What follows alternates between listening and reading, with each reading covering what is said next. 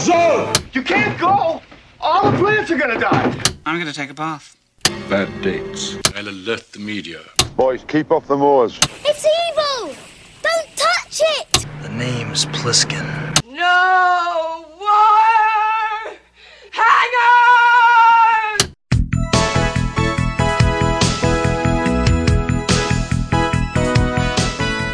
Welcome to Vintage Video, where we're rewatching the 80s so you don't have to. We'll be reviewing every major film release of the 1980s in chronological order, overanalyzing what you've seen and spoiling what you haven't. I'm Patrick O'Reilly. I'm gonna sneeze. And I'm Wells. Do we kill the sneeze? yeah. See, this episode's already off to a great start. No, you ruined it. I can't sneeze. And today we're discussing Image of the Beast, released May 3rd, 1981. Somewhere, probably. It was written by Donald W Wait a W. minute. Wait a minute. Hold on. it's a movie. This is a movie.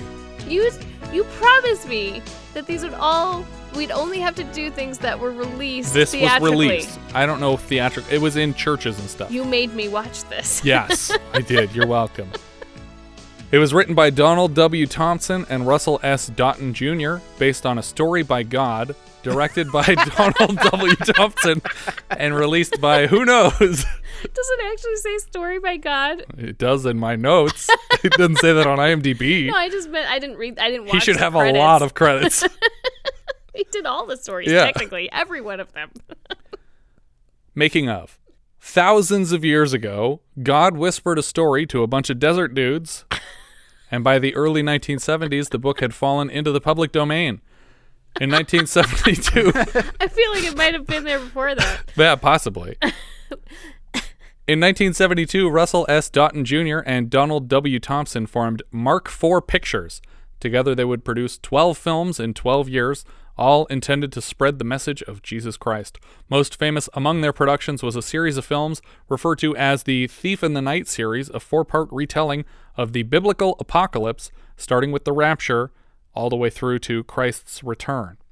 For anyone unfamiliar with modern Christian beliefs, the rapture is an unpredictable moment in the future when all the true Christians will vanish from the planet, whisked instantly away to heaven, leaving behind the non believers to quarrel amongst each other for a tribulation period believed to last about seven years and punctuated by the return of Jesus Christ to earth, where he is expected to rule the planet for 1,000 years.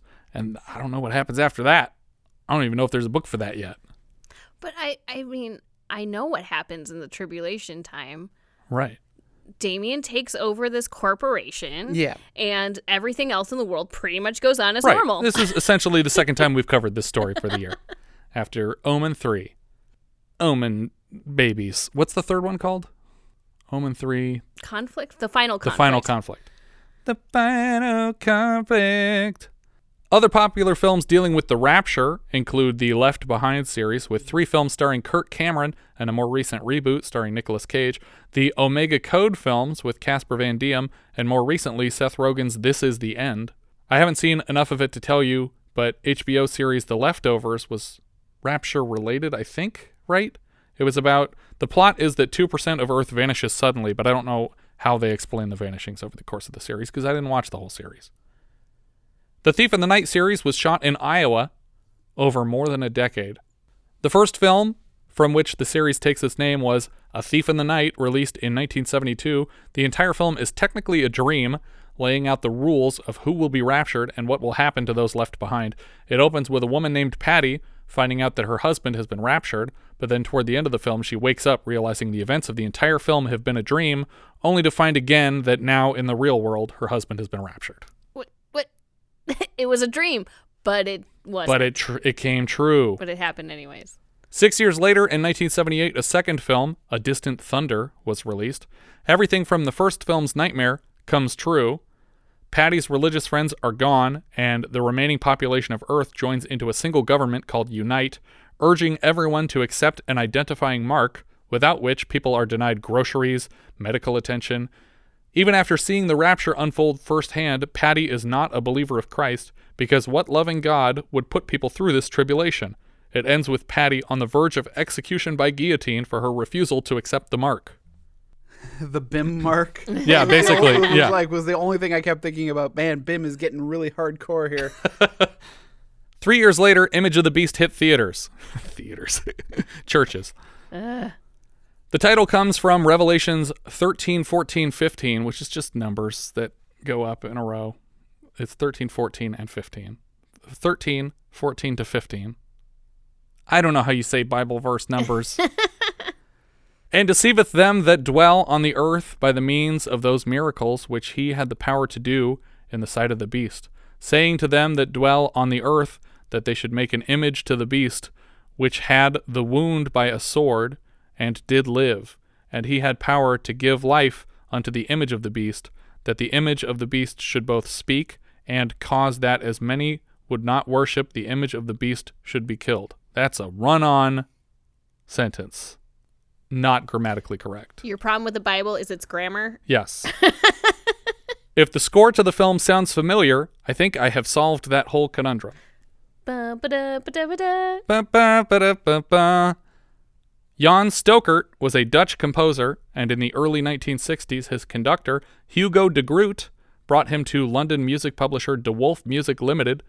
During his time with De Wolfe, he worked under several pseudonyms Willie Faust, Peter Milray, Julius Steffaro, and most famously, Jack Trombey. Here is where I have to make a logical leap and assume that in 1972, when choosing music for their film, they settled on stock music, courtesy of De Wolfe's Music Limited. The first installment of the franchise credits no composer, but it has this same music from this film. Three years after A Thief in the Night's release, the Monty Python crew were in post on their film Monty Python and the Holy Grail, which at the time featured music composed by Python regular Neil Innes using exclusively era appropriate instruments, but decided to toss out much of Innes's work in exchange for stock music from the DeWolfe Music Limited library. The track they settled on for the film's overture is called Homeward Bound by Jack Trombey, one of Stoeckart's pseudonyms, and is very nearly, if not identical, to the main theme used throughout the A Thief in the Night quadrology. I'm fairly confident that this is another of Stoeckart's DeWolfe pieces, if not the exact same track, Yeah. just a different part. Here's the score from this film.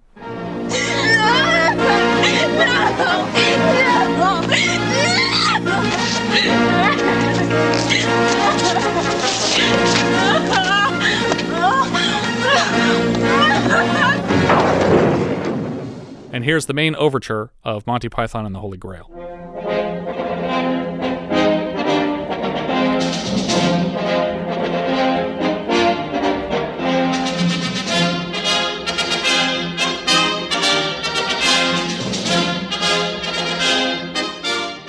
We start the film with some scrolling titles. The book of Revelation reveals a time to come, a great tribulation, a time of such great catastrophe that no film could portray its reality. It is the belief of many Bible scholars that the facts presented in this film story could become a reality in your lifetime. After viewing this film, we hope you will take seriously what God says in His Word about these prophecies and turn to Jesus Christ and avoid the events you are about to experience in this motion picture. Really sets the tone with that disclaimer at the head of the film. and then completely confuses me with computer screen opening credits. Right. Uh, some scripture fades in. And when they say unto you, Seek unto them that have familiar spirits, and unto wizards that peep and mutter, should not a people seek unto their God? Isaiah 8:19. What? What does that mean? I looked it up today, and I think what it's saying is when they say to you, go find these people who can speak to God, and they'll give you his message, why don't you just go talk to him yourself? You don't have to talk through these other people. Just talk to God yourself and get the information firsthand. Don't go to wizards that peep and mutter because they're weird. They mutter. and they peep. That's true. The camera pulls back to reveal that we read that scripture off of a small computer screen. The camera tilts up to reveal meaningless dials, toggles, and flashing lights under the title Image of the Beast. Under the opening titles, we see a lot of footage of what looks like a machine room at a post house. Tapes are rewinding, buttons are being pressed and flashing. We get inserts of printers spitting out seemingly random characters on endless reams of paper. We see a woman typing away at a keyboard and tilt up to her monitor where words appear. God's love is so great, it is greater than his judgment. So, to me, that is the age-old argument: Can God create a rock so big he can't lift it? And it turns out he can. That's how great he is.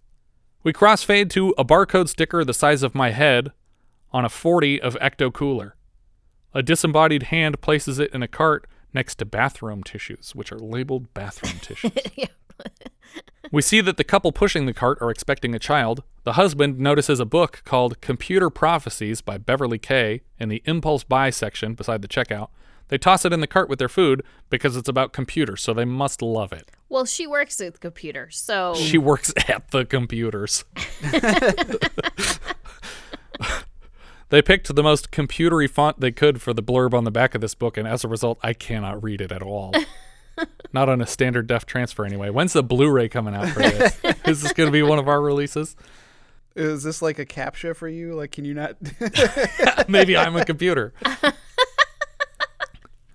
explains it. Computers and their indescribable evil will be something of a regular theme for the film. Are you still at Computers Incorporated, Kathy? Mm, still there.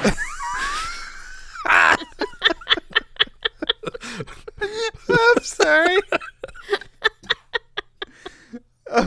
is that like in a Initech Yep. and penetrode? Yeah, it's even more blatant than that.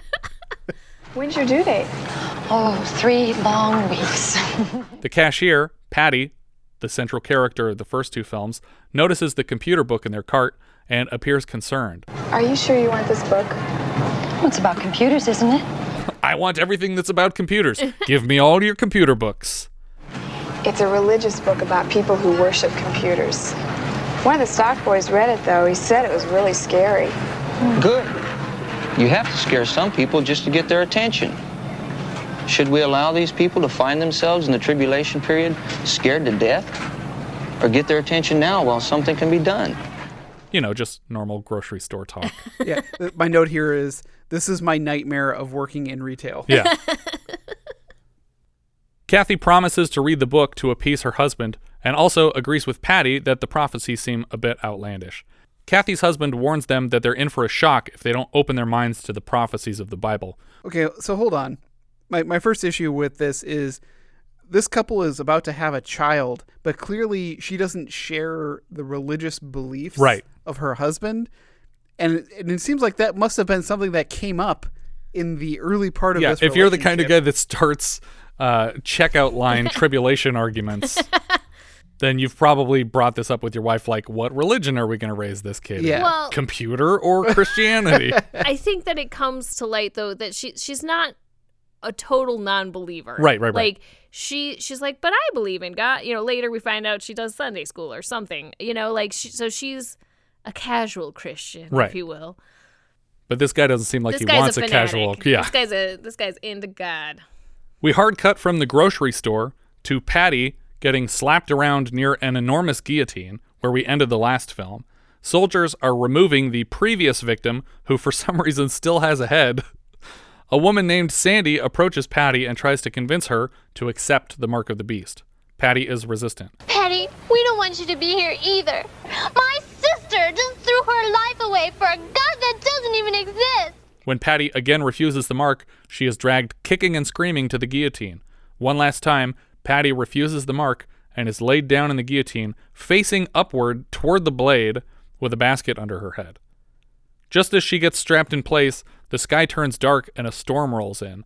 Lightning strikes put the crowd on edge, especially a dude named Jerry with a wicked mustache that curls out toward his mutton chops. His mustache is ridiculous. It's like a like a snidely whiplash, like you know, five cent drugstore mustache. Yeah, it changes in each film. In the in the fourth film, it's really boring. It's just like a straight, like well, n- boring as boring as Magnum PI's mustache is. It's just a, a regular straight, sort of fluffier mustache. But this one's all curly and strange. Yeah, But yeah, but it also looks like it's a piece of felt taped to his lip. that's true. Yes, it does not look real for most of the film. Patty stares up at the guillotine and the blackening sky beyond when an earthquake strikes, and inexplicably, Patty takes this opportunity to change her mind and accept the mark, even though God appears to be punishing these folks for beheading her. Yeah.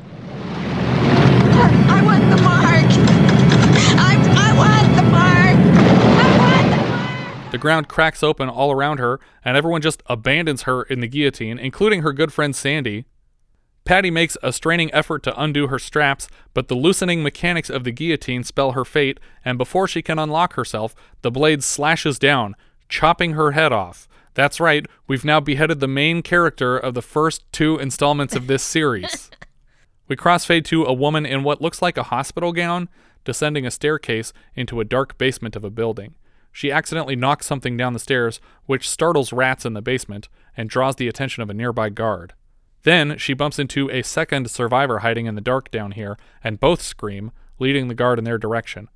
The soldier corners the survivors, Hospital Gown, who we'll come to know as Leslie, and a mother with a son. It's Kathy from the grocery store in the opening scene, and the son she was pregnant with three years ago. He makes them hold out their hands to check for the image of the beast, and when he sees that they're clean, he admits that he's on their team. Praise God. You mean you're not a Praise God is right. Outside the building, we hear gunfire, and we see stock footage of firefighters putting out raging flames. Kathy asks where he got his soldier uniform from, and he says he beat a guy unconscious and took it, Did you kill him? I'm not sure. which is, of course, shorthand for yes. Well, he, he says, I'm not sure. If I did, it was self defense. And I says, well, then what if you didn't? Then, then I did it by Was accident. was it attempted murder if you didn't kill him? The soldier, who we will come to know as David Michaels, starts chatting up the little boy. The kid's name is Billy, and he's three. David says he had a son once, but that his son was raptured with his mother. Kathy admits that her husband was raptured and that Billy was born five days later. Talk about bad timing. Billy says that he has to take a shit, so Kathy carries him out of the room. Left alone, Leslie and David discuss that if Jesus has a plan for them, then there's nothing to worry about, really, and David assures her that any anxiety she's feeling is totally normal. Surprisingly quickly, the two are hitting on each other. What are you thinking? Oh, I was just wondering what would have happened if we'd met in another time. I wish we had. When Kathy comes back, David mentions that they have the upper hand because even if the bad guys win, as believers, they'll still go to heaven. Kathy asks what will happen to non believers, implying she is one, and David advises her to stay alive as long as she can. The women share stories about their Christian beliefs. They both thought that they were good Christians and were surprised to find themselves left out of the rapture. Leslie says that she received a message from God two years ago explaining exactly why she was left behind. It turns out God didn't allow her passage to heaven because she had selfishly devoted her life to working with handicapped children in between regular church attendance. She's embarrassed now of the pride that she took in helping the less fortunate when she could have spent that time reading the same book over and over again. Well, it only proves that we left out the only thing that really matters. What's that? Jesus Christ. So she could have gone to heaven if she hated working with disabled people, but no, didn't. she cou- she she shouldn't have even done that because that was something she was doing for herself. But that's what Mm-hmm. I'm saying. Is as long as she despised working with disabled people, she'd be allowed in heaven. right, but that- it would that's be even worse. Yeah, I, I don't understand. I think it would be what what you're supposed to do is just tell other people about the religion, get the word out. That's all you should do until you run out of life. David asked Kathy why she refused the mark if she's not a believer, and she shows him the book that she got at a grocery store about computer prophecies. According to this random book from the grocery store, written by a complete stranger, if she accepts the mark, she's making a deal with the devil that she doesn't believe in, so she refused to take the mark. Sounds an awful lot like a believer to me. The three of them make a plan to escape together, and they all hop in a Unite Jeep. UNITE is an acronym that stands for United Nations Imperium of Total Emergency. That's the name of the single government that So- rules the planet in the post rapture universe. Guess which one they came up with first. Definitely the acronym. And they were like, oh my God, you guys, this already spells the word. We don't even have to change anything. Another guard flags down David's Jeep and he pretends to pull over, but then slams on his gas to throw mud in the face of the other soldier before peeling out. The second soldier falls in the mud and then makes an attempt to fire on them with his rifle. A successful attempt. He hits Leslie in the back and she falls off the Jeep and dies in the mud. She will probably go to hell now because she cared more about special needs kids than she did about Jesus Christ. a man who died 2,000 years before she was born and who told people to take care of the less fortunate. David doesn't realize that Leslie is gone until he parks the Jeep wherever they were going. When he notices her absence, he runs the whole way back to where she fell off the Jeep. For whatever reason, the guy with the rifle is not taking this opportunity to kill David or to even approach the dead body. Because he must have been within the range Right, he of could have her seen because this. he shot her Yeah. there. So is he? Did they, they just leave? Yeah, and did he just shoot the person and leave the dead body there and go like clock out? I guess. Job well done. It's weird here too that David is addressing the body as Leslie because she never introduced herself. She doesn't say her name until later in the film, spoiler alert. But I mean, there is conceivably a few minutes between them saying we got to get out of here and them driving in the Jeep where they could have all said, "By the way, here are our names." David carries Leslie's corpse to the bushes and lays it beside a tree for some reason. When he gets back to the Jeep, Kathy is suddenly very concerned with Leslie's well being, despite not caring when she fell off the Jeep. Did you find her?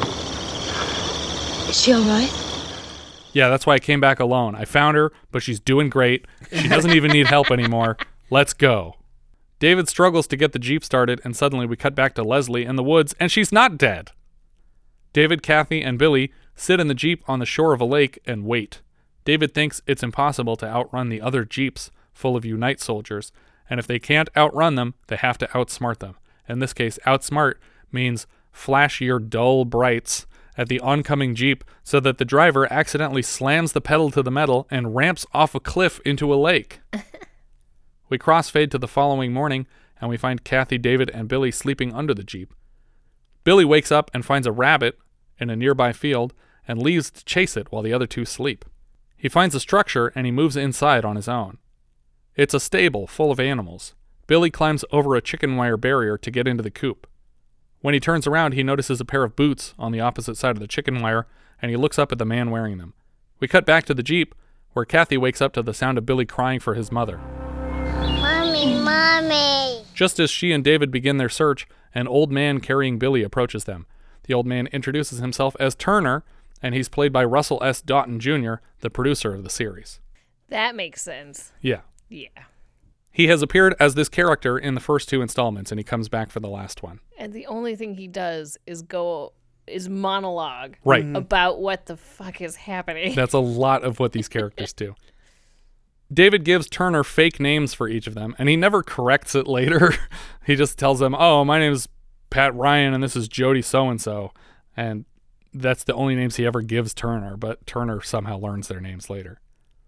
Turner invites the refugees into his home and offers them food. Kathy gives Billy an apple and then tells him to just wander outside, like there aren't soldiers shooting at them all over the place. David asks where his food supply comes from, and he points to the animals and to God's will. David asks if the authorities ever hassle him, and Turner claims that they don't even know he's here. And even if they did, they wouldn't bother with a crazy old preacher man.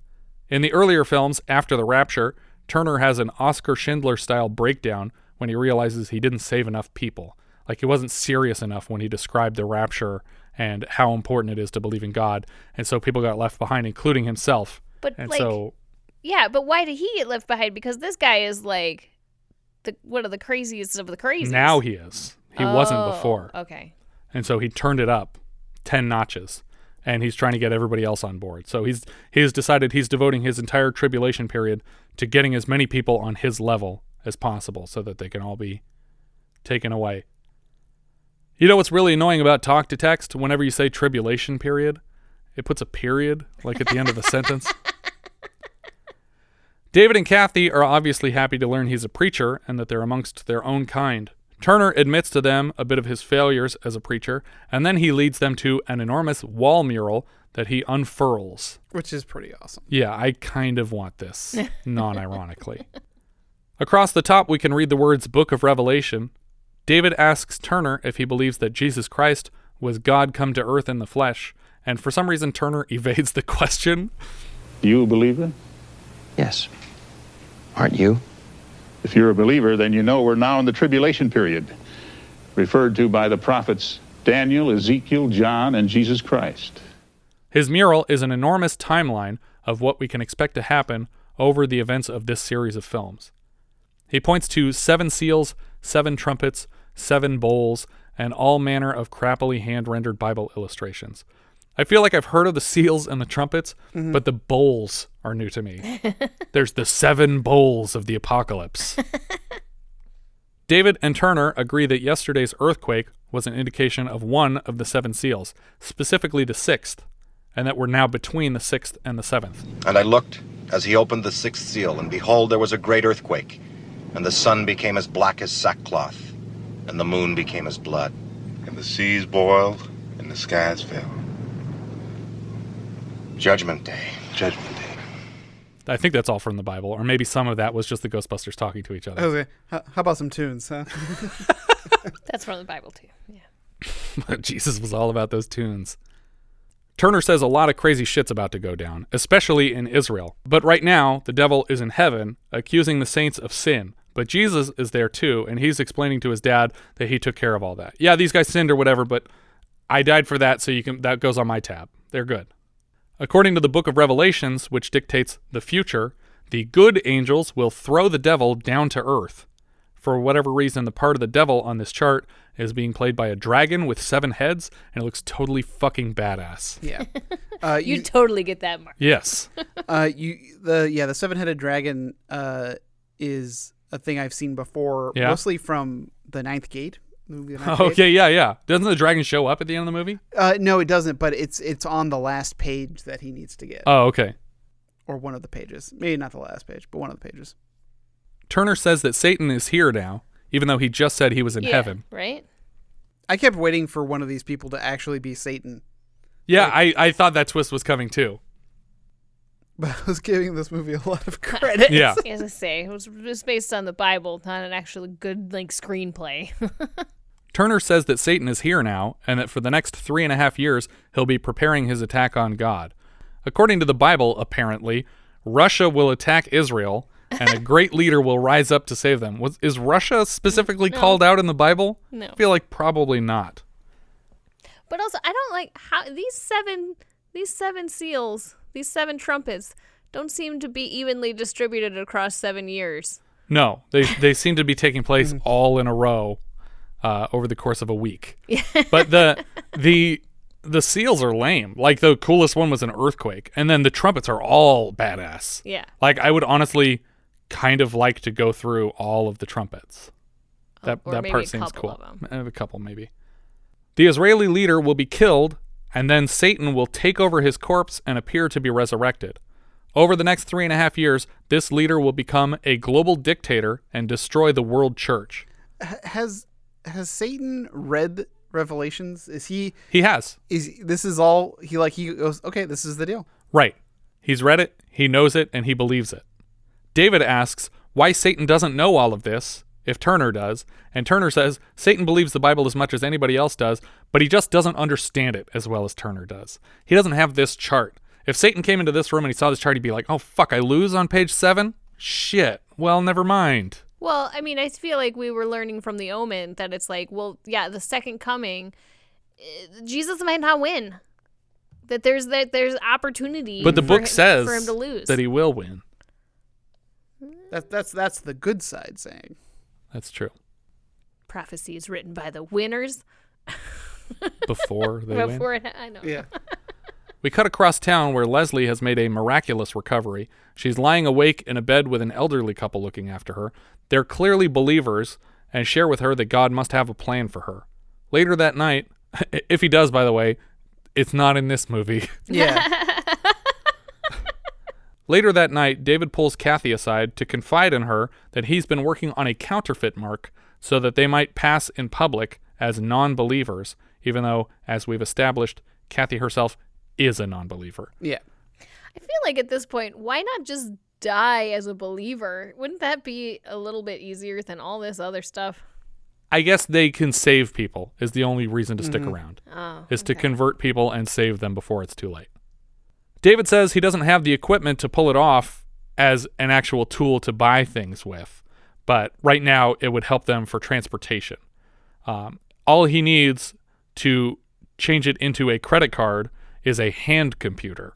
But if we could locate a hand computer, I'm close enough now for the two of us to really crack this thing open. Which Kathy then translates into non weirdo. A calculator.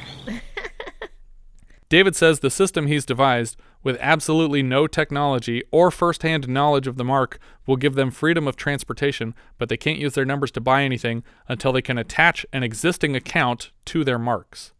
David says that he somehow skimmed an account number off of the other soldier that they encountered, and that they can go to the mall and use that guy's account to buy stuff until he runs out of money. Kathy's a little weirded out about putting even a counterfeit mark on because she doesn't know how it would be different from Satan's. David says it's different enough because it's ours, because it's our mark. It's not his mark. It's just identical to his mark, and it works in the same way his mark does. Yeah, it provides us all the benefits of his mark. And probably all the problems. I really wanted the twist to be that this guy was Satan and he was just tricking her to put the mark on. Uh, yeah, because she's totally hesitant about the implication, Right. Of because of the implication, uh, of of what pretending to be amongst these people would would mean. Yeah. Kathy seems to remember something in the Bible about not stealing, and David reminds her that the commandments don't count in wartime, like when he killed that guy for pants. Later, moving through town, David notices the quote goon unquote that shot Leslie. they they call him a goon every time they see him. So the the soldier that shot Leslie is the goon, and they see him, and he chases them into the World Church, which is called Unite. They listen to the preacher at the Unite Church, who discusses only profits of their corporation slash religion. He has big bar graphs to indicate the money that each of his followers is entitled to. You should clarify how you're spelling profits there. That's true. Yeah, profits with an F.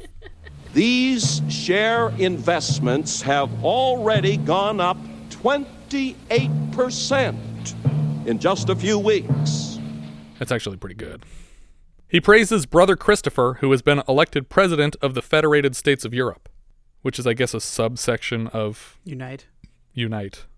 Is that the guy that got resurrected? Brother Christopher. Not yet, but oh. who will be, according to the scripture. The soldier who shot at them. aka the script. Yeah. the script, sure. The soldier who shot at them follows them into the church and then drags them away from the congregation, expecting to arrest them. Seated directly in front of Kathy and David are Diane and Jerry, villain non believers of the earlier films. Diane sees them getting dragged away by a Unite soldier and brings it to Jerry's attention. The soldier asks them to present their hands and is surprised to find them marked and lets them go. Oh, well, sorry. I guess you're free to go. Outside the church, we see that Jerry has shaved his mutton chops and now he just has the curly mustache. Apparently, Kathy and Diane are former coworkers. Diane is just as surprised to see Kathy marked because Kathy was always vehemently opposed to the practice. She claims that she changed her mind when they became mandatory, not wanting to break the rules. Jerry starts giving David the third degree, asking for his job classification and specific assignments. He seems intrigued to hear that David is computer rated, but David won't go into detail on his projects. Back on Turner's farm, Billy is invited to feed the chickens. Turner refuses the counterfeit mark but thanks them for the offer. They tell him about their encounter at the World Church today and how it sounded more like a board meeting than a sermon. He drags them back over to his giant mural and he points to a woman riding a red lion with seven faces. There's your world church. When the Christians disappeared, some of the churches collapsed for lack of members. But for the rest, they just join together in one big sin infested humanistic body the world church. Turner tells them more of the events to come. He says that when the Israeli leader is killed and seemingly resurrected, that the Jews will worship him as a Messiah. Satan will destroy the world church and replace it with his own image. Turner then explains that the Jews, upon learning that their new Messiah is the Antichrist, will suddenly realize that they've been wrong this whole time and that Christians had it right. Jesus. Kathy stupidly brings up her computer prophecy book again like it's some lost chapter of the Bible and not Yeah. a piece of shit self published diatribe that she found next to the Weekly World News. Yeah, and when she talks about it, she goes, "In this book I have on the computer prophecy," and then she continues on her line. yeah, I it's was like, are you hinting at something? I was like, "Do you, or do are we doing all these in one take?" Yeah. I'm pretty sure it's they're doing all of them in one. Yeah, because earlier when they're in the basement at the beginning of the movie, the kid keeps fucking coughing through like every shot and they just leave his coughs in. Well, some people leave my sneezes in things too. I don't know what you're talking about.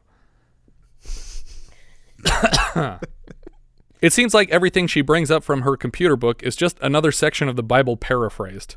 Here, she says that thousands of teachers will help convert people to be followers of Christ during the tribulation period, and Turner confirms the prophecy. 144,000 teachers will rise up and help convert people to Christianity before the end of the tribulation period. I think they just wanted for every character to be able to cite the Bible constantly, so they gave Kathy a Bible and just changed the cover to trick her into buying it. Mm-hmm. We see a quick montage of missiles being launched and exploding, and then we cut to a news broadcast where it's announced that Brother Christopher has been shot and killed. We see that this broadcast is being watched by David, Kathy, Jerry, and Diane in Jerry and Diane's living room. David and Kathy have to just sit there and pretend to be surprised, even though these events were all widely detailed in the most widely published book of all time. Jerry asks how his calculator is working out, and David says, Oh, it's fine. Jerry takes the moment to reveal that he works as an agent of a secret organization called Believers Underground Movement Squad. Bums. I beg your pardon. Oh, uh, I I just have a habit of abbreviating corporate names, and, well, yours just came out a little funny. Jerry says that he ran David's stolen numbers through their system and was very impressed with David's credentials, which are actually that other soldier's credentials. Jerry is most impressed with the fact that his official resume doesn't mention computers anywhere, and yet he seems to be a computer expert. He's even mentioned them twice now. Jerry wants him to come to work for Bums, and he says, Give me time to think about it. Back in their secret hideout, David is frustrated to learn that the batteries to his hand computer have died. They'll have to head into the city to buy more. While they explore a mall looking for a place that sells batteries, a voice comes on the building's intercom. Ladies and gentlemen, this is URN, the United Radio Network, with a news bulletin direct from United Radio in Jerusalem and Jack Mulcahy. It's been confirmed. Just a little over an hour ago, it was reported that Brother Christopher had by some miracle been healed. They then transfer the microphone directly to Brother Christopher so that he can make a statement directly to his people. Yes, I'm alive. More alive than I have ever been. Do not fear. Apparently, that's all he's going to say. That, that, that's like some weekend at Bernie shit, though. Yeah, right? it's I like mean, the most suspicious message you could think of. I am definitely alive. I am the most alive ever. one one hundred percent not dead and and not being used as a puppet. I am okay, Doki. to celebrate Brother Christopher's resurrection, all the businesses are closing, so they won't be able to buy their batteries today. Back on the farm, Kathy and David have a moment alone, and she starts to suggest that they should shack up together. Well, we've been together for some time now, and, well, I, I know what you're trying to say, Kathy, and uh, I think with everything that's that's going on, what you really need is a relationship with Jesus Christ, why? because death is inevitable for us. David starts quoting the Bible to her to prove how important it is to believe what the Bible says. She doesn't see the harm in questioning the words of his book. What's wrong with trying to understand it? Because we didn't try to understand it, don't you see? We just complicated it. We complicated something that was so simple, so obvious. All we had to do was believe it. Stop thinking! Just believe, idiot! Kathy has essentially taken the place previously held by Patty in these movies. Between scenes that move the plot forward, we just see a non believer ask, Why should I believe? And the believer says, Why not? Back and forth for hours. Some of these movies are over two hours. Ugh. And a lot happens in this one compared to the other ones. Kathy is tired of having theoretical conversations about a book written 2,000 years ago. She wants to discuss reality, and so David points to the events of this fictional series of films wherein millions of people vanished overnight. Kathy says that the news blamed it on UFOs. Checkmate. Yep. The two of them head back to the barn and sit with Turner to read from the Bible some more. He reads from his tiny, child sized book that when Jesus comes back, he will accept all of the true believers from those left behind to join the raptured in heaven. David claims that 300 prophecies from the Bible have come true. I'd love to hear what any of those were. Suddenly, an announcement comes on the radio. Brother Christopher murdered two men on the streets of Jerusalem? Is that is that what I'm led to believe here? They say there were two people that were killed and that he claimed responsibility. And that he says that the two men were religious fanatics that were converting Jews to Christianity, which apparently comes with a death penalty handed out by Brother Christopher himself now. Brother Christopher has dictated that the bodies will be left strewn across the sidewalk to remind people what happens when you try to preach the gospel. Simultaneously, Brother Christopher has decided to nationalize all the energy companies. Turner tells them that God's going to be pissed about it, but as long as everybody believes in Christ, that it doesn't matter what happens to their bodies because their souls are saved. Well, I'm sorry. Where in the Bible does God Nationalize the energy sector? well or believe The in Antichrist? only privatization is the way forward for the energy sector? I'm That's so it's, confused. It's an American Bible part. Uh, th- when I was looking it up, it seems to me like the rapture and the tribulation period is like new. It's like in the last 200 years that's been a part of the Bible. That there's not explicit instructions for a tribulation period before versions of the Bible written since the 1800s. Hmm. And specifically American versions of the Bible, not even the whole planet, which is interesting. We cut back to the shopping mall where David and Kathy are trying again to buy batteries. The sign limits them to two per customer, so they're buying two packs each. Because they're using the same counterfeit mark, it is imperative that they not check out at the same time. If a computer sees two people using the same mark simultaneously, they will be arrested and probably killed. Over the checkout area, a sign reads Warning, due to security reasons, no position or lane changes allowed. Insanely, Kathy and David get in two different lines at the same time, greatly increasing the odds that they will be checking out simultaneously. Maybe get in the same line, maybe check out hours apart, maybe only buy two packs of batteries at a time. Yeah. No, let's risk death and save a maximum of five minutes. Kathy is trying to rush her way through, and David is trying to stall because their completely predictable mistake has backfired. When they scan David's mark, an alarm goes off and he makes a run for it. The guard chasing David crashes into a store employee carrying a box of meat, and he is buried in cutlets. like like like raw hunks of meat in Yeah. a cardboard box just Mhm. go strewn across the Yeah, floor. that's how you move those around. I, I bet they were on the truck like that, just in cardboard. The box is all s- Soggy. soggy. just blood pooling around in the bottom. Outside, David punches another armed guard and throws him into the back of his own truck before stealing it. And then Kathy hides with the guard in the back of the truck. Like, does that guy unconscious or is he going to wake up and kill Kathy with his gun? One could hope. A high speed chase ensues, and at the climax, David drives his stolen vehicle completely through a fucking house. The car is totaled on the other side, and he is yanked from the cab and arrested.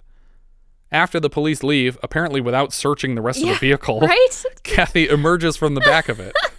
like, they didn't even look in the back seat. Yep. We cut to Jerry's office where he's listening to a radio broadcast, and this is weird. Apparently, the two dead guys in Jerusalem were also resurrected off the street. Like they just got up and dusted themselves off and went back to teaching the gospel. What? What happened? No one said that was going to happen, and we never come back to those guys. That's the end of that story. Jerry answers the phone angrily and orders someone's execution. A coworker tells him he's not authorized to do that, and Jerry elaborates that this particular man lied to his face while eating dinner at his table, meaning that the person he's ordering the execution of is David. Mm-hmm. Jerry has been made the laughing stock of the agency for loaning the criminal his own hand computer. Jerry's coworker points out that if David has a way to counterfeit marks, then they should extract that information from him before he can be executed.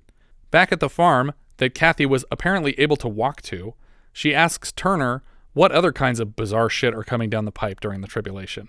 This is my favorite part of the movie, I think. He tells her that for trumpet number one, lightning will start wildfires and destroy the planet's vegetation. And because that sounds too normal, it also for some reason involves hail and blood. Trumpet number two will turn the oceans to blood and kill off one third of all marine life, starving the people who can't eat plants anymore. And I think turning the oceans to blood would kill All of them. all. yeah, I don't know many fish that can breathe blood. Have you tried? Don't knock it till you try That's it. That's true. So I'm sorry. Which way are we going with these trumpets? Because I thought we were currently between number six and No, seven. we were between six and seven seals. Oh, okay. We haven't gotten to the trumpets yet. Trumpets are after. So what? It goes seals, trumpets, bowls. Correct. Okay. but the bowls are way at the end. And I just imagine they're like They're like salsa. harmonic, and then you like resonate. The No, no, no. Th- sounds. It's just it's just a meal. They just have a little meal at the end Oh. to Oh. comfort everyone. I was picturing like the Chicago Bulls like playing. No, not bulls, bowls. Oh, B O W L S. Oh, O W L S. Oh, I, I thought he was saying bulls. He literally says bowls, which is why I was like, seals, all right, that sounds like biblical and scary. And then trumpets, okay, yeah, they're loud, you know, they're big metal things. Bowls? Just bowls stuff? I had to Google it. It's bowls, it's not bulls. Okay. I misheard it at first too because bulls makes more sense. It's more intimidating. Mhm. More intimidating than seals. Oh, oh, oh. not those kinds of seals either. Trumpet number three causes a poisonous meteorite to contaminate a third of all drinking water. Surprisingly, trumpet number four is possibly the most confusing. Wait, hold on, hold on.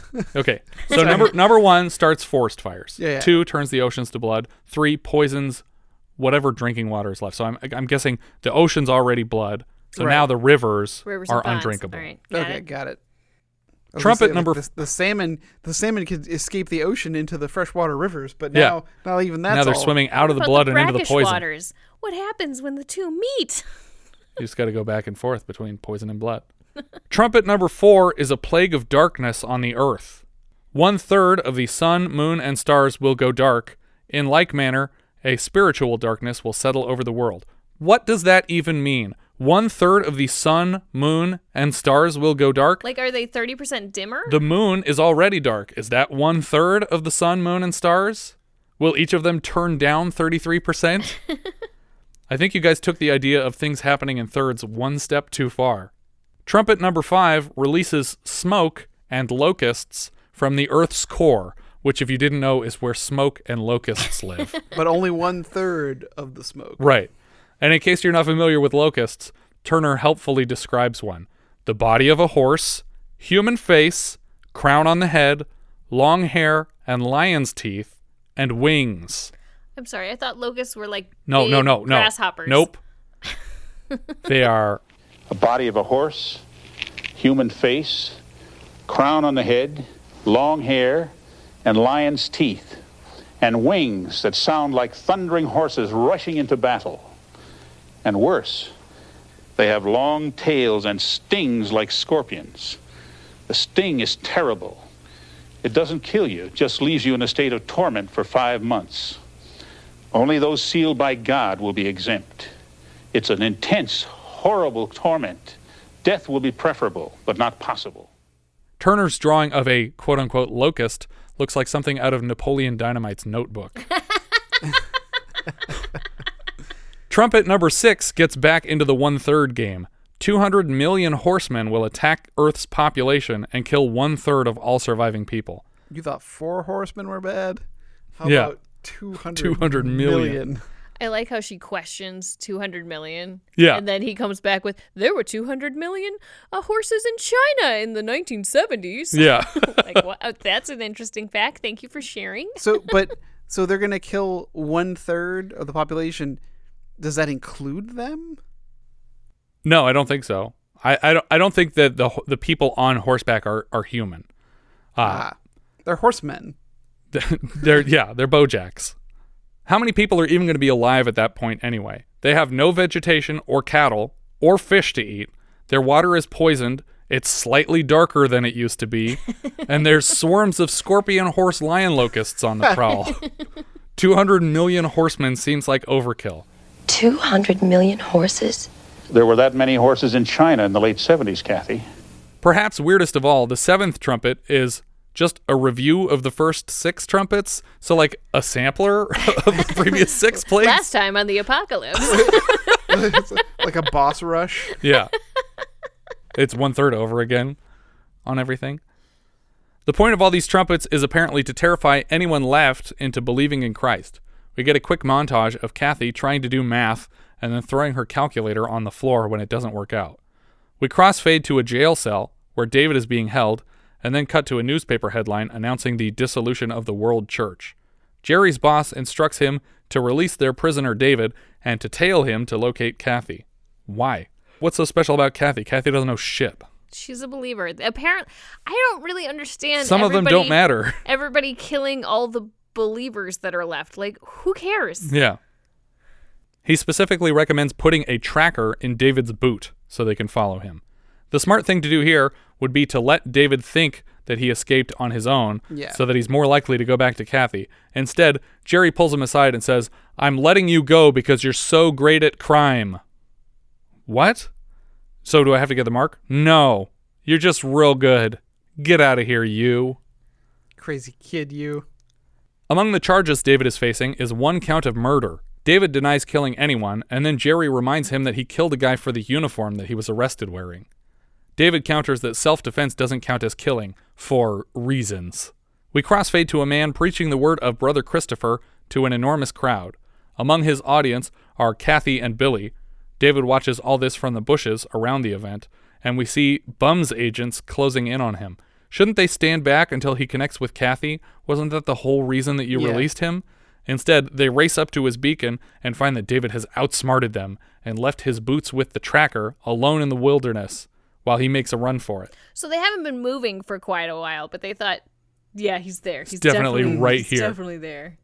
See, I would have like put the boots on a log and like sent it down the river or something. Yeah. something. The blood, you mean? Send it down the blood. The blood river. the blood poison. The bums get in a bubble chopper to chase their fugitive. David climbs up onto a train bridge and finds himself in the crosshairs of a dozen soldiers. When the Unite helicopter gets too close to him, David jumps up to grab the right skid. The men flying ask the soldiers to hold their fire. He falls off. We'll tip over.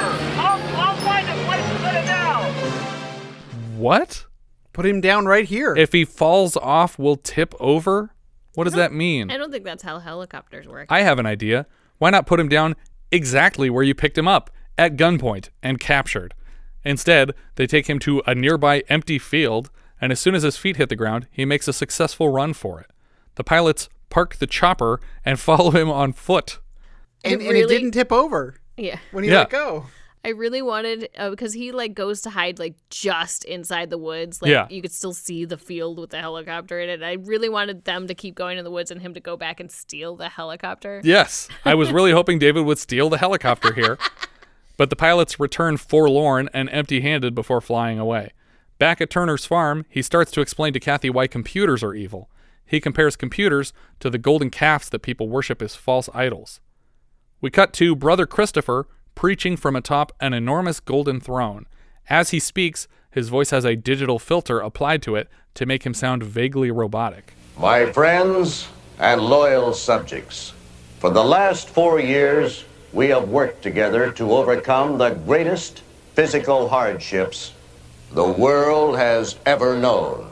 He tells his disciples that not only hasn't God helped them through their recent plagues, but he has caused them. But they will survive this and worse together. Technically, he's right. God is not helping and is causing all of this torture, but for some reason, Robo Christopher is the evil one. At the end of the sermon, we see Leslie turn off the old folks' television. She's now in a wheelchair as a result of God's plan. We crossfade to a secret church for believers in a paper mache cave. A man is preaching the gospel to a group of about 10, including Kathy and Turner. Outside the cave, the effects of the first trumpet are evidenced when lightning strikes a tree and a flaming branch crashes to the ground, igniting dried grass. We cut back to the church for a moment in the cave, and then back to a raging forest fire. It's pouring outside the cave now when David suddenly barges in, dripping from the rain and fully bearded up. Kathy recognizes him immediately and runs to embrace him.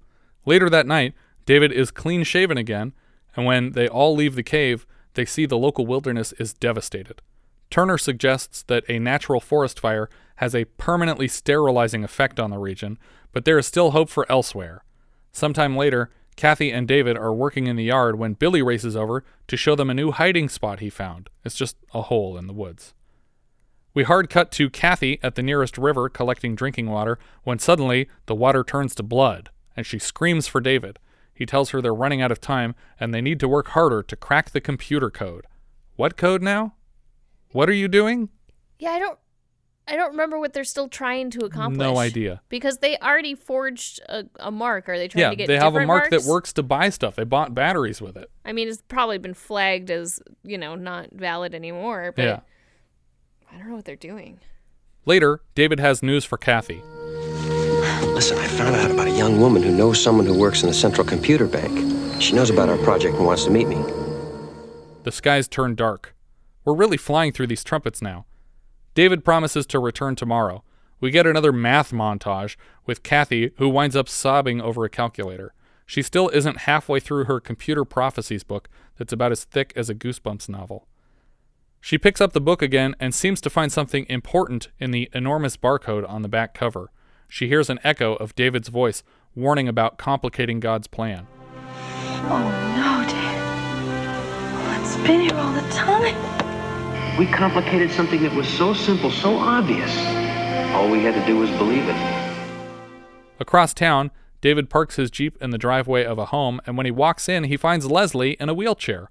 Wordlessly, he crosses the room and lifts Leslie out of her chair before apologizing for leaving her in the wilderness. They kiss before he puts her back down. She tells him that she's been in this house the entire year since she was shot. She tells him she dreamed of this moment and that she loves him. Leslie and David wait in a warehouse for her contact from the computer division to arrive. A seemingly brand new character shows up, silhouetted in the doorway. She seems to know all about David's counterfeit mark, but he denies it. Leslie says she knows who it is, and we get a flashback to a scene Leslie wasn't in. It's Sandy, the girl who helped decapitate her best friend Patty at the start of the film, and then the soldier who shot Leslie appears behind Sandy. It appears they've been set up. Back at the farm, Jerry yanks open the door, startling Kathy and Billy before shouting threats at them. One week from tonight, your head's gonna be in the basket. Billy, run to your hideout, quick! Billy takes off and Jerry trips running after him. Diane puts a gun in Kathy's face. My grinning face is going to be the last thing you ever see before your head falls in the basket. Billy gets into his hidey hole, but Jerry is right there with him. Like, what was the whole point of the hidey hole thing?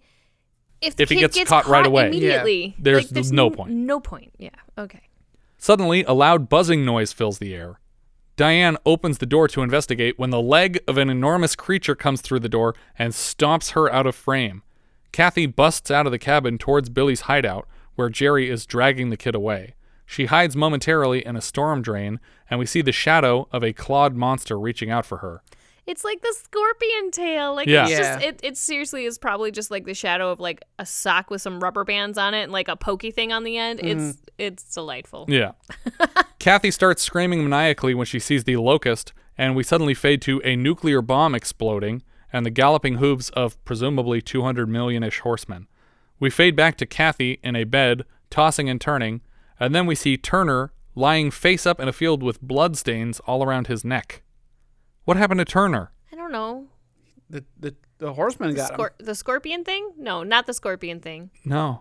He, I mean, presumably that's what happened in the movie, but he's fine in the next one. They don't even acknowledge that he was lying here Well- dead, covered in blood. five It's it's five months and it's not he's not dead. It's five months. He's oh, just oh, he's just been tortured. Okay, that Yeah. makes sense. But I Forgot thought about that. God was saving people from that torture. Like I don't understand. What do these people have to do to be saved after they haven't been raptured? Like I don't get what else they have to do because they seem to be trying real hard. I guess they just have to wait it out. We cut to David in another jail cell. They present David with Billy and demand the location of Kathy, and if he doesn't tell them where to find her by tomorrow, then Billy goes to the platform to be beheaded. We cut to the other room where Billy and Leslie are being kept in adjacent cells. Billy has a red balloon. Apparently, the people who planned to decapitate this child couldn't help but spoil him with balloons and arts and crafts supplies. Well, they they were trying to cozy up to him to see if he would give up some information. But he's a kid and he doesn't know anything. Correct. And it's like, where's your mom? And it's like, I don't know. You guys took us from the same room. Where is my mom? Why do they think the kid knows any better when they were apprehended in the same place, from the same room? David prays to God for direction. We crossfade to Leslie, praying that her killers will be so moved by her execution that they'll be convinced of God's greatness. Billy overhears this bit. Are you gonna die? Leslie drags herself across the cell to answer Billy in the affirmative. Have you ever heard about Jesus? Yes, David talks about him a lot. This kid lives with a whole tribe of Bible aficionados, and his recollection of Jesus is, I've heard of him. Man, they really didn't care where this kid's soul ended up at all, did they? Billy asks for more information, and lucky for him, Leslie made a whole book to explain it. Unfortunately, instead of words, the book just has blank colored pages. Now, my assumption here was that this was like a coded story for him so that it wouldn't be taken away and he could have this Jesus book that didn't have pictures or words that gave away that it was a Jesus book. for the whole next day. she reads the book to him and describes the gold plated streets of heaven and that believers will go there to be with Jesus. The only thing that's not allowed in heaven, according to Leslie, is sin. Sin? What's sin? Holy shit, they haven't told this kid what sin is yet? he could die at any moment in this hellscape, and they have yet to mention the information that will reserve him a seat in heaven. At the end of the color book, Leslie offers the kid a morbid invitation. Would you like to receive Jesus into your heart now and have your sins forgiven so that you can go to heaven? With you? That's right. Yeah. Is she is she qualified to do that? I think anybody can do this. We cut to the next day, and through the window in his cell, David sees Billy's red balloon float away into the sky. Holy shit! Did they just kill the kid? Did they let him hold on to the balloon the whole time? David seems to think so. He's shouting at the guards. You scum! He was just a child! But it was a prank, bro. They walk in with the kid, and he explains what just happened. What happened to your balloon? I gave it to Miss Leslie because she gave me Jesus, so I gave her my balloon. You traded up. Well, Maybe. eventually he's going to trade it for a house. He just got to keep right. going. Yeah. yeah. I traded a balloon for Jesus. You're going the wrong direction, kid. and then I got this big red paperclip. and I'm gonna What a relief. It wasn't Billy the child that died, it was that selfish lady who helped disabled kids until she learned what a selfish waste of time that was. The guards remind David of the deal. He can tell them where to find Kathy, or they will take the kid to the platform. Seems pretty obvious what David should do here. Billy, you're free. I want you to go and be with Leslie. They're going to take you outside and lay you down. Now you close your eyes and tell him you love Jesus no matter what. oh my god. Checkmate, motherfuckers. Bet you didn't think I was that fucked up. now what are you going to do? Before Billy, David is led to the guillotine, and we crossfade to the clouds where Billy's red balloon floats around in the sky on its way to heaven. Is it before Billy? I think he said, You're up next, and they Okay. immediately walk him out of the room. All right. Unless he means next, as in after, Billy. That's what I was thinking. I don't know. Honestly, I think they did kill Billy, Oh no, they totally killed Billy. but I think they might have killed Billy before the end of this movie. Yeah. before they even walked him outside. The last film in this series starts with one of the Unite soldiers killing the rest of the team that's about to execute David What? and then helping him escape because she was a mole. But she didn't do that to save Leslie or, the child. Okay.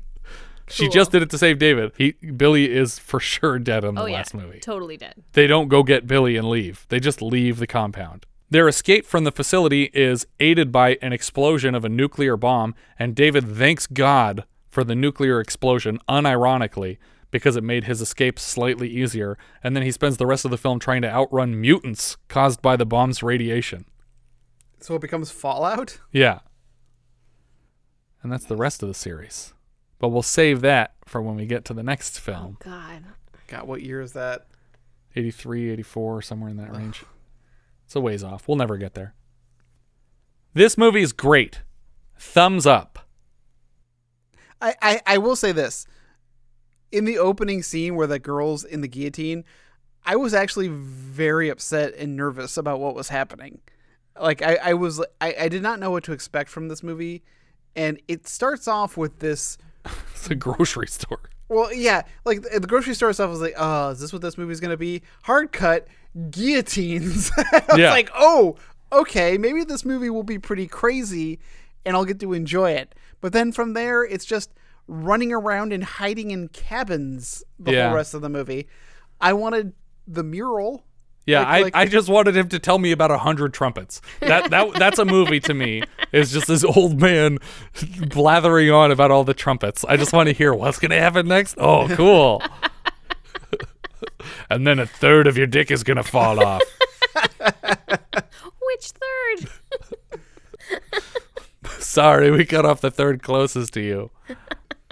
so that's all of it. I did not think this movie was good. I struggled to watch it. It was frustrating and dumb and yeah. I genuinely thought it was fun, and I feel like this is a movie I would put on at a party and be like, guys, enjoy the image of the beast. No. No. No? Yeah. Yeah. So three thumbs up or two? Three. Thumbs It- down. It's a down. All right. I'm I'm comfortable being the only thumb up on this one. It's it's definitely the best. Uh, I watched all four this week, so this is gold. Well, yeah, I see you're coming from a different perspective. Yeah. You're coming from this being the best of the worst. The first movie's a dream. This movie, they kill a child I know. and a, and a horse with a scorpion tail, and child murder is the best part of this movie. I don't know, man.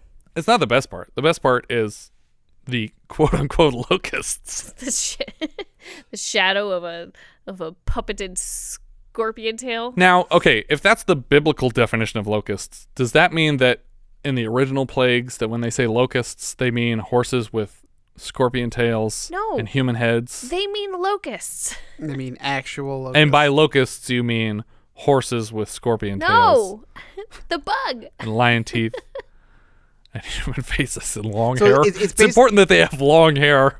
Like, I want to see like the guy walking down the line of locusts, like, your hair is too short. It- Get it- back in the y- in the you know what- paddocks. you know what it is? It's a freaking Lynel from Breath of the Wild. Yeah, it is. it totally is. That's all I can picture now.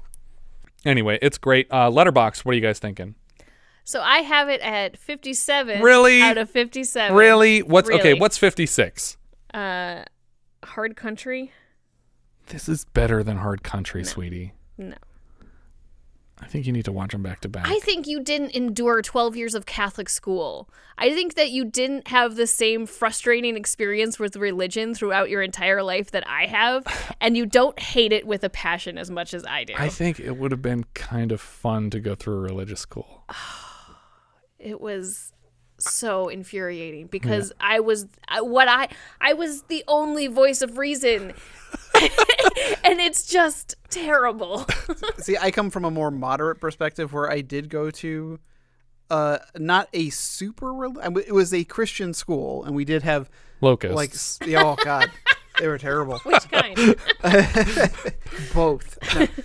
uh we we did have services and and Christmas you know like religious plays and things like that um but uh you know it wasn't it wasn't super strict um Neither of your religious educations involved the rapture or no no no, I don't think we ever discussed this stuff. The the closest way I got to a cataclysm was catechism, was the CCD they used to call it, uh, which was like like after school Wait, Bible study. Your school wasn't religious enough that you also had to go to CCD?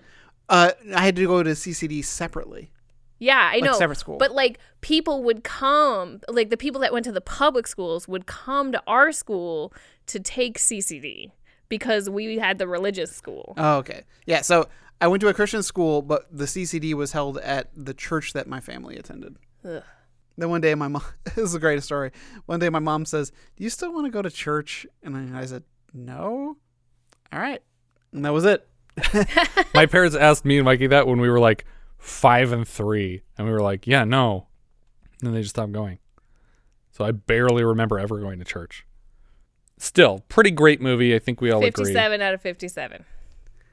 I have it slightly higher. All right. I'm I still going to be offended. I have it 55 out of 57. Uh, the two movies below it are Scream at the absolute bottom and Hardly Working, which I also feel is an affront to God.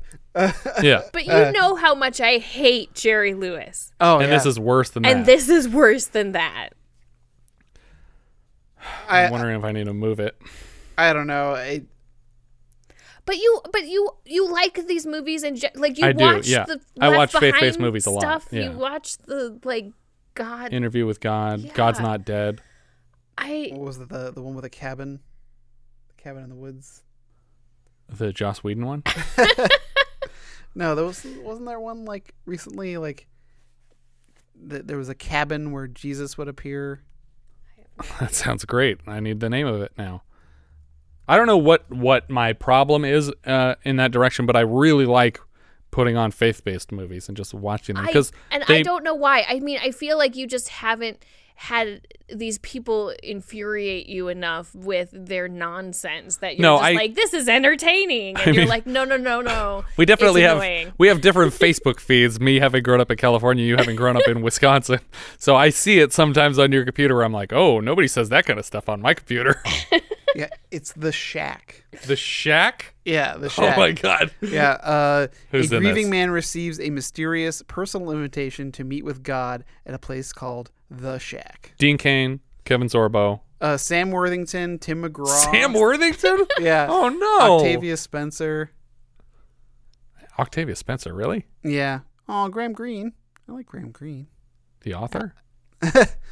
Uh, and Alice Braga is in this. There's a lot of people in this. The Shack. Wait, is this even a faith-based movie, or is it like Uh, I don't know. sort of a comedy type thing? I, don't- I I can't see Sam Worthington already dipping into that. Doesn't he have like nine Avatar movies coming out in a year? Yeah, but nobody knows who he is still. Yeah, that's true. Highest grossing film actor of all time. Yeah. I mean, no, nobody knows who he is. what what did you say your name was again? Sam Worthington. What do you say you do? I'm an actor. I- what movies are you in? The highest grossing film of all time. What character did you play? The main character. Sam Stevelblink? No. I believe our friend Matthew uh, described him as unbuttered toast. I have it in 41st place, which is just above Earthbound and just under The Nesting. Neck and neck with The Nesting. so wrong. yeah, I would watch Earthbound three times. Before I would watch one third of Image of the Beast. Yeah. For you guys, like the 12th trumpet is watching this movie again. Wait, so when do we get to the bowls? Is that the next movie? What do the bowls do? Okay. What's in I the watched the fourth movie. There were no bowls. Is one like a bowl of cherries? I think it's just okay because the fourth movie is really just they're driving what looks like the the van from Damnation Alley. you know, it's like this big Nice. like geometric shape van uh, driving out through the wilderness. There's nuclear bombs. There's mutants. They befriend one of the mutants, um, and it's about them trying to infiltrate the system and shut everything down. There's still a system? Yeah, what system? I thought we blew everything up. computers, computer code. Oh, computers are evil. Okay. Anyway, Image of the Beast, guys. This was a lot of fun. Check it out. Uh, it was written, directed, and storied by Donald W. Thompson, who is the writer, director, producer of all of these movies. Uh, it was co written and co storied and co produced by Russell S. Doughton Jr., who is a writer and producer of the entire series and apparently an uncredited director of the Steve McQueen blob. I don't know how that could possibly be true. Uh, he also plays Reverend Matthew Turner in all four films. The music here is from Richard A. Gervin. He's the composer of the second and third film, but like I said, the Monty Python esque music comes from the first film, carries through the entire series, and there is no composer credited for the first film. Cinematographer James L. Barry was also the DP for the second, third, and fourth installments. Editor Wes Philippi edited the entire series. William Wellman Jr. played David Michaels. As the name might suggest, he is the son of legendary director William A. Wellman, whose war film Wings won the first Academy Award for Best Picture, at the time Outstanding Picture. Junior appeared mostly in westerns. He's Charlie in It's Alive. He's also in The Private Files of Edgar Hoover and a couple Billy Jack movies. Patty Dunning played Patty Myers. She plays the same role in the first two films. Wenda Sheros plays Leslie. She's a different character in the second film than she is in the third film. Mm. Tom Ratchford played Jerry Bradford. He's the same character in all four. Marianne Ratchford played Diane Bradford, so they're an actual couple playing a couple in the film. Uh, she plays the same character in the first two films. Sandy Kristen played Sandy Stevens. She's the same character in the previous film. Ty Hardin played the missionary. He also played the titular character of a series called Bronco in the late 50s. And then the last credit I have here is Mike Naday, who played Jim Wright, and he plays the same character in all four installments. So that's it. Most of these people only ever worked on these movies uh, because they were shot in Iowa and they cost tens of thousands of dollars and made millions of dollars. Millions of dollars. So is this our first godsploitation film? Uh, I think the term is Christsploitation, but actually probably both work. Um, but yes, I think so, uh, because the only other ones that we've done have been religious satires. Mm. Um, I can't think of anything else that we've done that took religion seriously, other than potentially The Omen, but that's not really the same right, but this is really appealing to the Christian yeah, you're not rooting for the money. devil here. I mean, I am, but I'm not supposed to be. I'm rooting for that stinging guy. What's Come on, name? Robo Christopher. The stinging guy? What? The locust. little the stinging guy. I oh. still don't think they're called locusts. In the movie, they are. I, I feel like maybe you misconstrued something. I really don't think that those weird horse, m- lion, scorpion creatures were locusts. Because that sounds like a, a chimera. But he calls them locusts. Okay. I'll play the clip for you when we're done. And I'll play it right here. What a frightful creature this locust will be. I think that's everything for Image of the Beast. If you guys have any thoughts you'd like to share, we are Vintage Video Pod on Twitter, Facebook, Instagram, and Letterboxd, where, as I've said before, you can find each of our full movie rankings for the year. We can also be found at vintagevideopodcast.com. We also have a Discord now. Join the 24 7 movie chat and share your thoughts on episodes past, present, and future at vintagevideopodcast.com slash Discord. And if you're listening on YouTube, don't forget to subscribe. Thank you so much for listening, and I hope you'll join us next time when we'll be discussing The Burning, which IMDb describes like so A former summer camp caretaker, horribly burned from a prank gone wrong, lurks around an upstate New York summer camp bent on killing the teenagers responsible for his disfigurement. That sounds original. Super original story. Tom Savini effects. Jason Alexander as a child. Mm. Sexy. Written by Harvey Weinstein. Sexy. We leave you now with the trailer for The Burning, which is what they call it when you have sex with Harvey Weinstein. Ooh. This summer, if you're planning to go camping, don't. If you're looking forward to midnight swims, don't. Sneak on back to the campsite. Get some matches. Build us a hot fire. Don't be long. And if you're thinking about being with someone where no one can see you, don't. Because this summer, a legend of terror isn't just a campfire story anymore. They say he smashed his way through the bunk room door, just a mass of flames. Burned alive, cried out, I will return! I will have my revenge! He lives on whatever he can catch. Right now, he's out there, watching, waiting. Who's there? What happened one summer five years ago is about to happen again and again and again.